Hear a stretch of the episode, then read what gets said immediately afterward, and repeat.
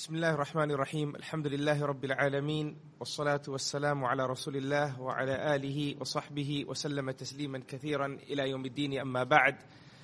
Allahumma la ilma lana illa ma 'allamtana innaka antal alimul hakim. Allahumma 'allimna ma yanfa'una wanfa'na bima 'allamtana wa zidna 'ilman wa 'amalan ya Kareem. All praises belong to Allah subhanahu wa ta'ala.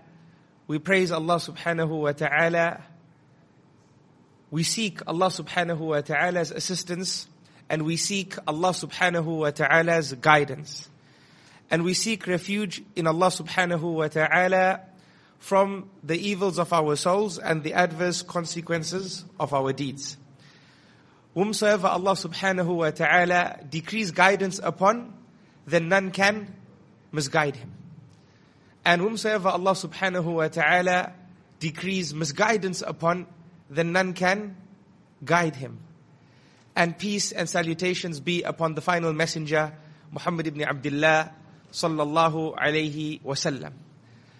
My dear brothers in Islam, my dear fathers, assalamu alaykum wa rahmatullahi wa barakatuh. I welcome you all to our third talk in our series together, titled Fitting Faith into Our Busy Lives. Fitting faith into our busy lives. And from the outset, I ask Allah subhanahu wa ta'ala to make our sitting together a sitting that has not happened except for the sake of Allah subhanahu wa ta'ala. And I ask Allah subhanahu wa ta'ala to make us a people that hear a good word and follows it. And I ask Allah subhanahu wa ta'ala to make our gathering one that is surrounded by His angels, and a gathering that is filled with contentment, and a gathering that is covered by the mercy of Allah subhanahu wa ta'ala, and a gathering that insha'Allah is forgiven upon our departure, as well as a gathering that Allah subhanahu wa ta'ala mentions to His angels. Ameen. Indeed, Allah subhanahu wa ta'ala is upon all able, and we ask Allah subhanahu wa ta'ala to grant us this dua. Ameen.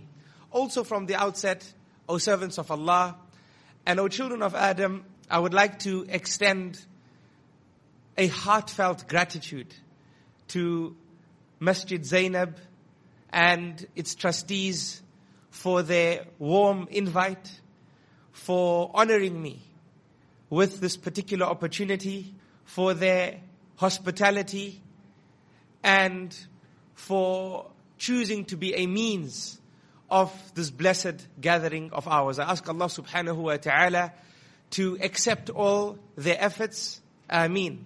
And I ask Allah subhanahu wa ta'ala to bless their efforts. Ameen. And I ask Allah subhanahu wa ta'ala to make this masjid, or to continue making this masjid, a shining emblem and light for the people of Sri Lanka. Ameen, ameen, ameen. Ya Rabbal Alameen.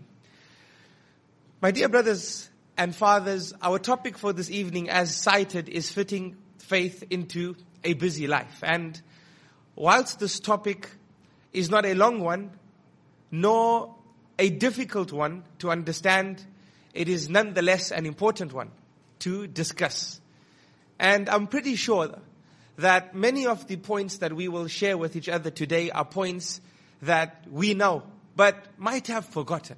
Because alhamdulillah, one of the things that I have seen, walillahi alhamd, in your wonderful country, is that Allah subhanahu wa ta'ala has blessed it with amazing ulama and students of knowledge. By Allah, you are all fortunate, mashallah. There's no lack of these people who Allah has blessed to be inheritors of the inheritance of Muhammad sallallahu alayhi wasallam. Your country is blessed with an abundance of these wonderful people. May Allah subhanahu wa ta'ala preserve them and us all in His obedience, and continue to use them in His service, and continue to make them be of service to the ummah of Sri Lanka for the sake of Allah subhanahu wa ta'ala. So when I see ulama of this caliber and the many talabat al-ilm and students of knowledge that you have, I do not doubt that what I am to share with you all today is something that they have told you already. And that what I will be doing today is only sharing with you a reminder. And in reminding one another, there's goodness for the believers. For Allah subhanahu wa ta'ala says, وَذَكِّرْ فَإِنَّ الذِّكْرَ تَنْفَعُ الْمُؤْمِنِينَ. Allah subhanahu wa ta'ala commands us to remind one another and revise our lessons together. For indeed in this revision and the reminding of one another is benefit for the believers. There is benefit in it for the believers. May Allah subhanahu wa ta'ala grant us this understanding. Ameen. Ameen. Thus, before I dive into the topic, I want to remind myself first and foremost, and each and everyone in attendance, to another piece of advice which is pertinent, which is relevant, and which is entirely conducive given the days that we are experiencing right now. For these days, O servants of Allah and O children of Adam, are considered the best days in the year of a believer. Just like the day of Jumu'ah is considered the best day in the week of a believer. Allah subhanahu wa ta'ala has made the first 10 days of Dhul-Hijjah the best days in the year of a believer. And these are the days that we are experiencing right now. We are witnessing right now. Rasulullah sallallahu alayhi wa sallam said in a hadith which is sahih, that there are no other days in which good deeds are more beloved to Allah subhanahu wa ta'ala than those good deeds done in these 10 days. Subhana rabbiyal a'la. Imagine, your salah in these days are better than the salah done outside of these days. Not to say that salah is less in terms of its elegance and status and rank outside of these 10 days. No, my dear brothers and fathers. But Allah subhanahu wa ta'ala has an extra special reward for those who act during these 10 days. Your remembrance of Allah subhanahu wa ta'ala during these 10 days has been given a special precedence that remembering Allah subhanahu wa ta'ala outside of these 10 days does not have. All your acts of worship have been raised in degrees during these 10 days. Thus, I remind myself first and foremost and everyone in attendance to be diligent with regards to these 10 days. There's already a day or two that has passed, right? That has passed.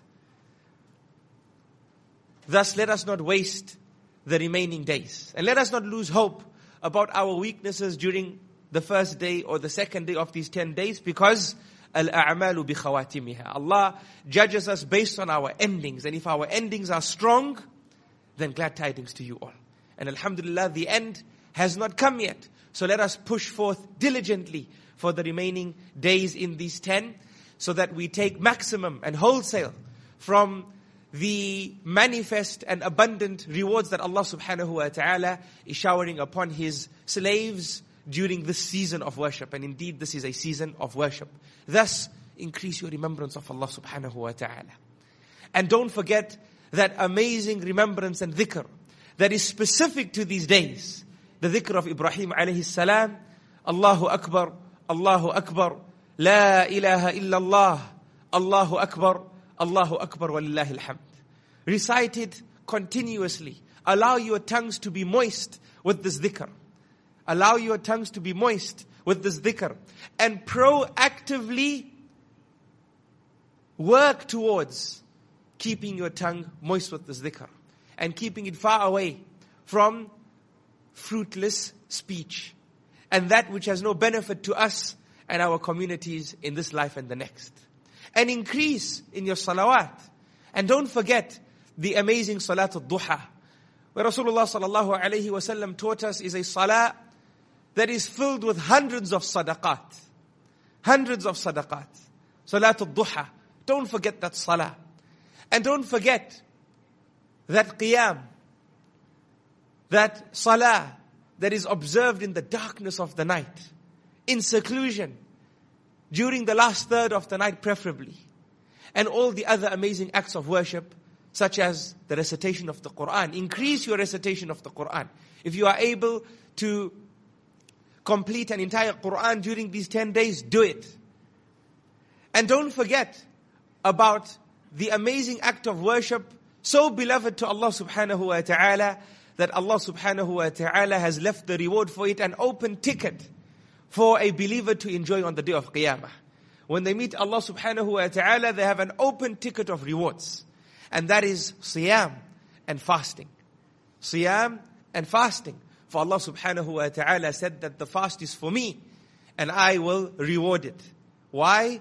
Because his slave, for the sake of Allah subhanahu wa ta'ala, yada' ta'amahu wa sharabahu wa shahwatahu liajli. He leaves his halal food and his halal drink and his halal relationship with his wife for the sake of Allah subhanahu wa ta'ala during the prescribed period.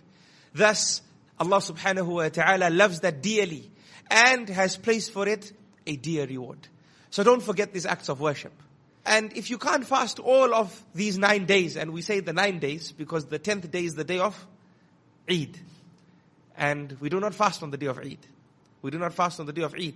If you cannot fast the 9 days, then at least attempt fasting the Monday and Thursday in these 9 days. And if you can't do that, then make sure you fast the 9th of Dhul-Hijjah. For the one who fasts the 9th of Dhul-Hijjah, Allah subhanahu wa ta'ala rewards him with 2 years of sins being forgiven. Allahu Akbar. 2 years of sins being forgiven. How merciful is Allah. And how generous is Allah subhanahu wa ta'ala. That you fast 1 day, just 1 day.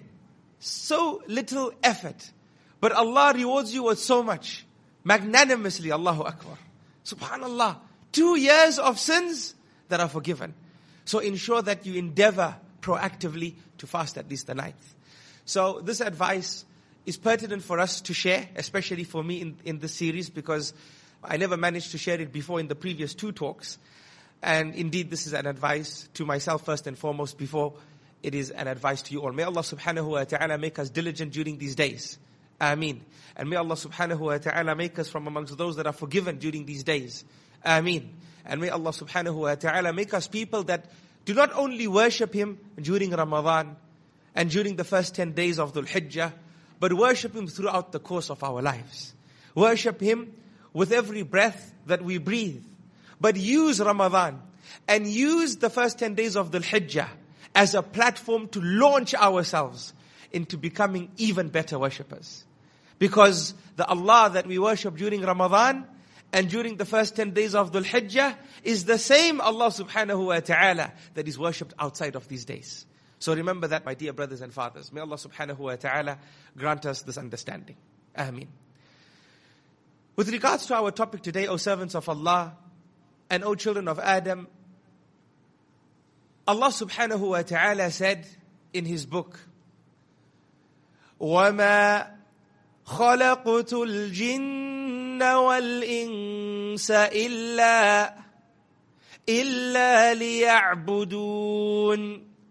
Allah subhanahu wa ta'ala said, there is nothing behind you being created except that you are created for the worship of Allah subhanahu wa ta'ala. Except that you are created for the worship of Allah subhanahu wa ta'ala. Allah subhanahu wa ta'ala, Rabbul Izzati wal Jalal, Al-Wahid al-Qahhar, Al-Ahad, Al-Fard, Al-Samad, Alladhi lam yalid wa lam yulad, wa lam yakul lahu kufuwan ahad. He goes on to say, مَا أُرِيدُ مِنْهُمْ مِنْ رِزْقٍ. Allah doesn't want from us the provision of sustenance. Or sustenance. For Allah says, وَمَا أُرِيدُ أَن يُطْعِمُونَ. And Allah subhanahu wa ta'ala further goes on to say, إِنَّ اللَّهَ هُوَ الرَّزَّاقُ ذُو الْقُوَّةِ الْمَتِينَ. الرَّزَّاقُ. Allah subhanahu wa ta'ala says that indeed, it is Allah subhanahu wa ta'ala who is the provider of sustenance and the owner of absolute power. It's Allah subhanahu wa ta'ala. Thus Allah makes manifest in this eloquent ayah And all the ayat in the Quran are eloquent that there's nothing that should be our prerogative except the worship of Allah subhanahu wa ta'ala. And for those who were present a couple of days ago when we were describing some of the instructions of the Sharia and how Allah subhanahu wa ta'ala sometimes instructs us in a way that really focuses on a particular aspect. Because you and I know that as human beings, we work and we educate ourselves and we get married and we have children and so on and so forth. There's other aspects that are involved in our lives. And because of this, Allah subhanahu wa ta'ala didn't say that Allah created you to worship Him. Rather, He said, you are not created except to worship Him. Remember, we discussed the implications of these two statements. For those who are not present on that fine evening, I gave an example. And I said, if Zakwan, come stand up for us. Let's use Zakwan today as an example. Come stand here. If I look at this young boy and in front of you all said that Zakwan is standing, by default, given the philosophy of language and linguistics, I can add to this particular statement. And I can say that he's standing and he's wearing a white thawb, which is striped, and he has a white hat on his head. MashaAllah, you like striped clothes, huh? Even the last time you had stripes on, huh? Yeah, mashallah. I can add to that statement. But if I told you, there is nothing about Zakwan except that he's standing, what happens now to your understanding? Has the concept of him standing, has it become highlighted more than my previous statement? When I say there's nothing about him except that he's standing, do you by default focus on his white thobe and his white hat, or whether he's wearing socks or not? No. When I say there's nothing about him except that he's standing, I have zoomed in onto one particular aspect that focus should be given to. That's it. Everything else is irrelevant. Barakallahu feekum ya Zakwan. Thus Allah subhanahu wa ta'ala didn't say, you were created to worship Allah. He said there was nothing behind you as a creation except that you were created to worship Allah. Thus, this topic today, O servants of Allah.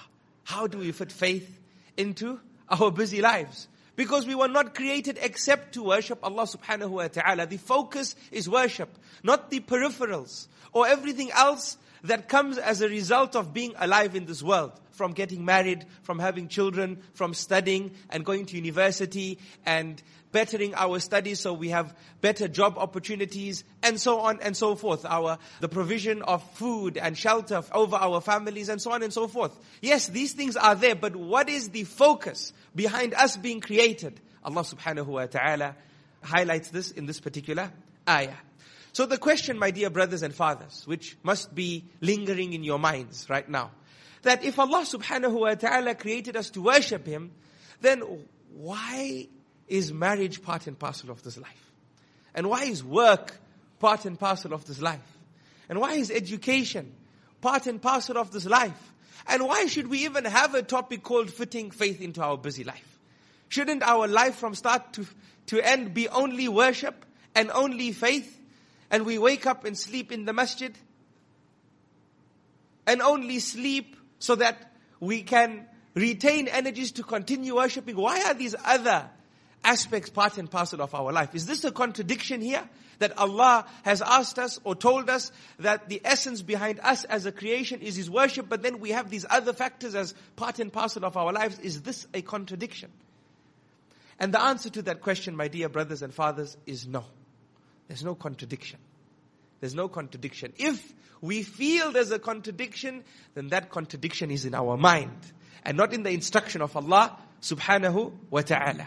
The contradiction is in our minds. And we need to study more and ponder more. And if Allah has mercy on us, that contradiction will dissolve and it will become clear. And inshallah, the course of our discussion today will highlight why there's no contradiction. Because also understand, my dear brothers and fathers, that our Sharia is from one perfect source. Can one perfect source contradict himself? Absolutely not. Absolutely not. The same Allah subhanahu wa ta'ala who said that there is nothing behind us being created except His worship is the one who sent Rasulullah sallallahu alayhi wa sallam to teach us the importance of education. And that getting married is from His sunnah. And encourage us to have progeny and children. And so on and so forth. The same Allah who said that we've been created to worship Him is the same Allah who sent Rasulullah sallallahu alayhi wa sallam to teach us the important aspects of these other things. So how do we fit the two entities together? We fit the two entities together, O servants of Allah, and O children of Adam, with something known as an-niyyah. Something known as an-niyyah. The intention.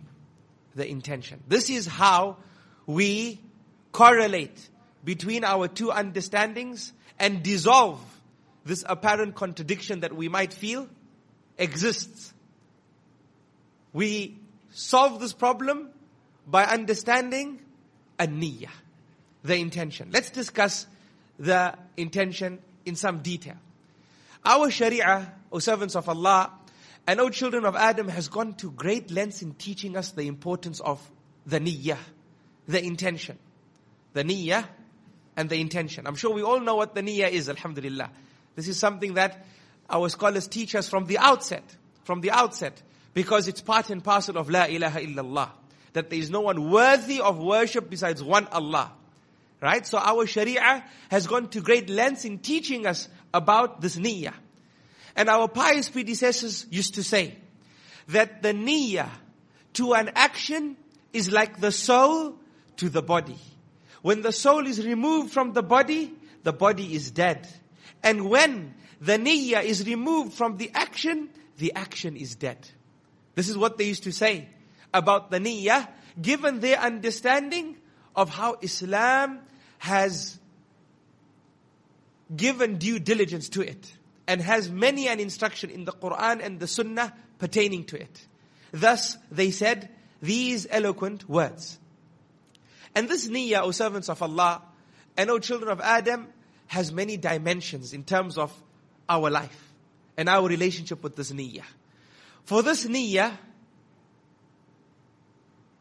helps differentiate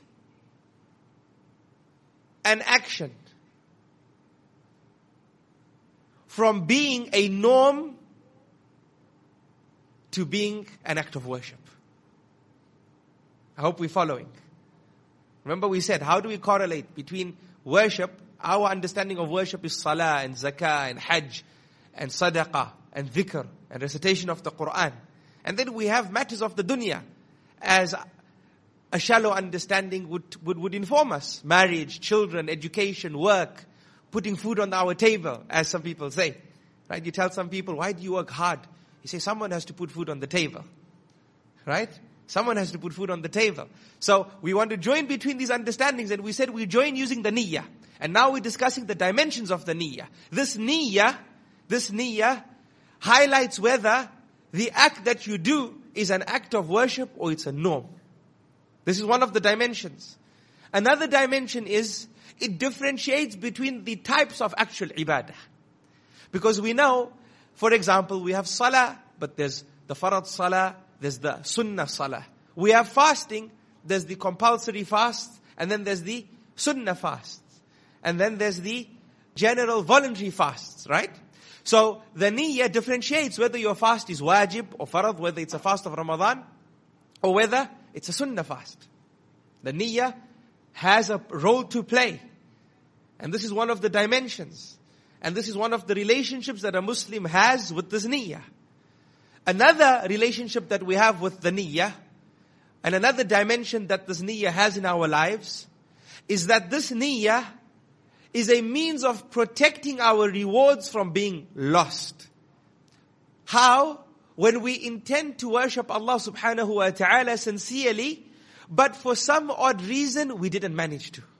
We intended to wake up for tahajjud, and for reasons beyond our control, we didn't manage to. When we woke up, it was Fajr already. Rasulullah sallallahu alayhi wa sallam said, "Man hamma bihasanatin falam ya'malha tuktab hasanatan kamilatan." That a person who sincerely intends to do an act of worship and didn't manage to do it, Allah writes for him the rewards as if he completed that act of worship. Subhanallah. This is from the mercy of Allah subhanahu wa ta'ala upon us. And really, I mentioned it to our brothers in Doha. And I'll mention it here, that perhaps we can have another series together dedicated to the names of Allah subhanahu wa ta'ala. Because really, we haven't truly understood the implications of the names and qualities of Allah subhanahu wa ta'ala. When we say Allah is Rahman, it goes beyond the remit of just being forgiven. This is from Him being Rahman, that He even gives us the rewards when we don't manage to act, but because we sincerely intended to. Subhanallah. This is from the mercy of Allah subhanahu wa ta'ala. Right? We need to really have a more intimate relationship with the names of Allah subhanahu wa ta'ala. And that will help us understand Him more and increase our iman and make us more diligent worshippers. And perhaps inshaAllah this can be a reason for me to visit your wonderful country and my wonderful brothers and fathers here inshaAllah again in the near future. Bi-idhnillahi ta'ala. So how amazing this niyyah is. How amazing is it? And how it deserves to be discussed and deserves to be taught. And that is why from our pious predecessors were those who would say that we wish some of the fuqaha never wrote any books of fiqh, or taught fiqh, but dedicated their lives in only teaching the fiqh of the niyyah, and teaching the niyyah.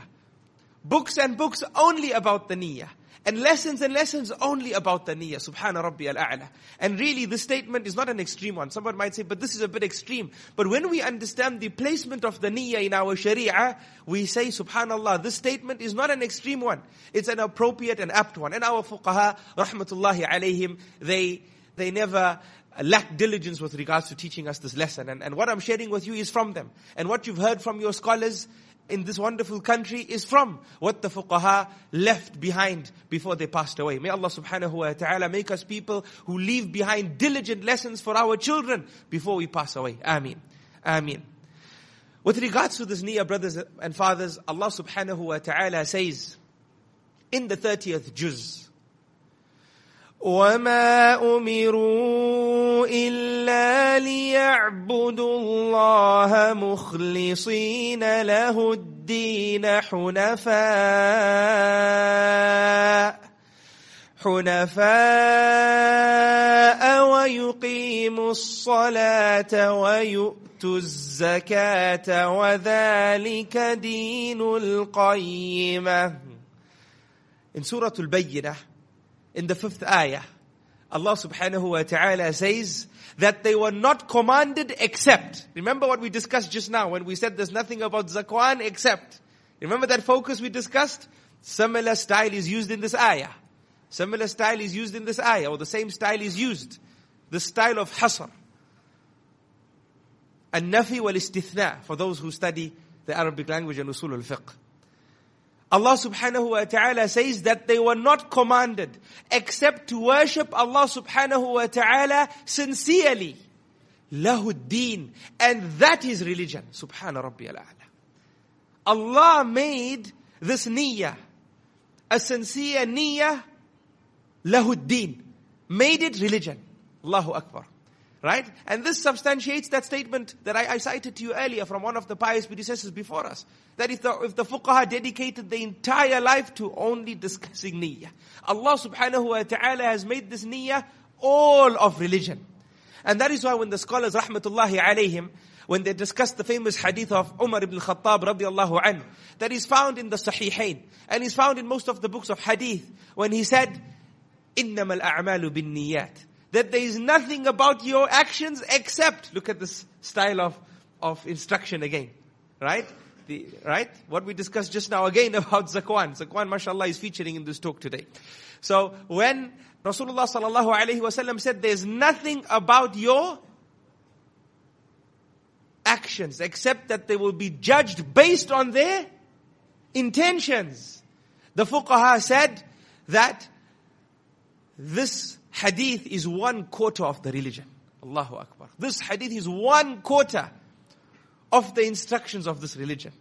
And some said even more. Some cited other fractions and other numbers. So my intention behind all this is to highlight to you the importance of this niyyah. Because if we nail our understanding about the niyyah, then we will stop talking about fitting faith into our busy lives. Rather, we will start saying fitting our busy lives into faith. The opposite will be said. Bi'idhnillahi ta'ala. If we understand the implications of the niyyah and how to adopt ourselves with regards to our niyyah, we will solve our problems bi'idhnillahi ta'ala.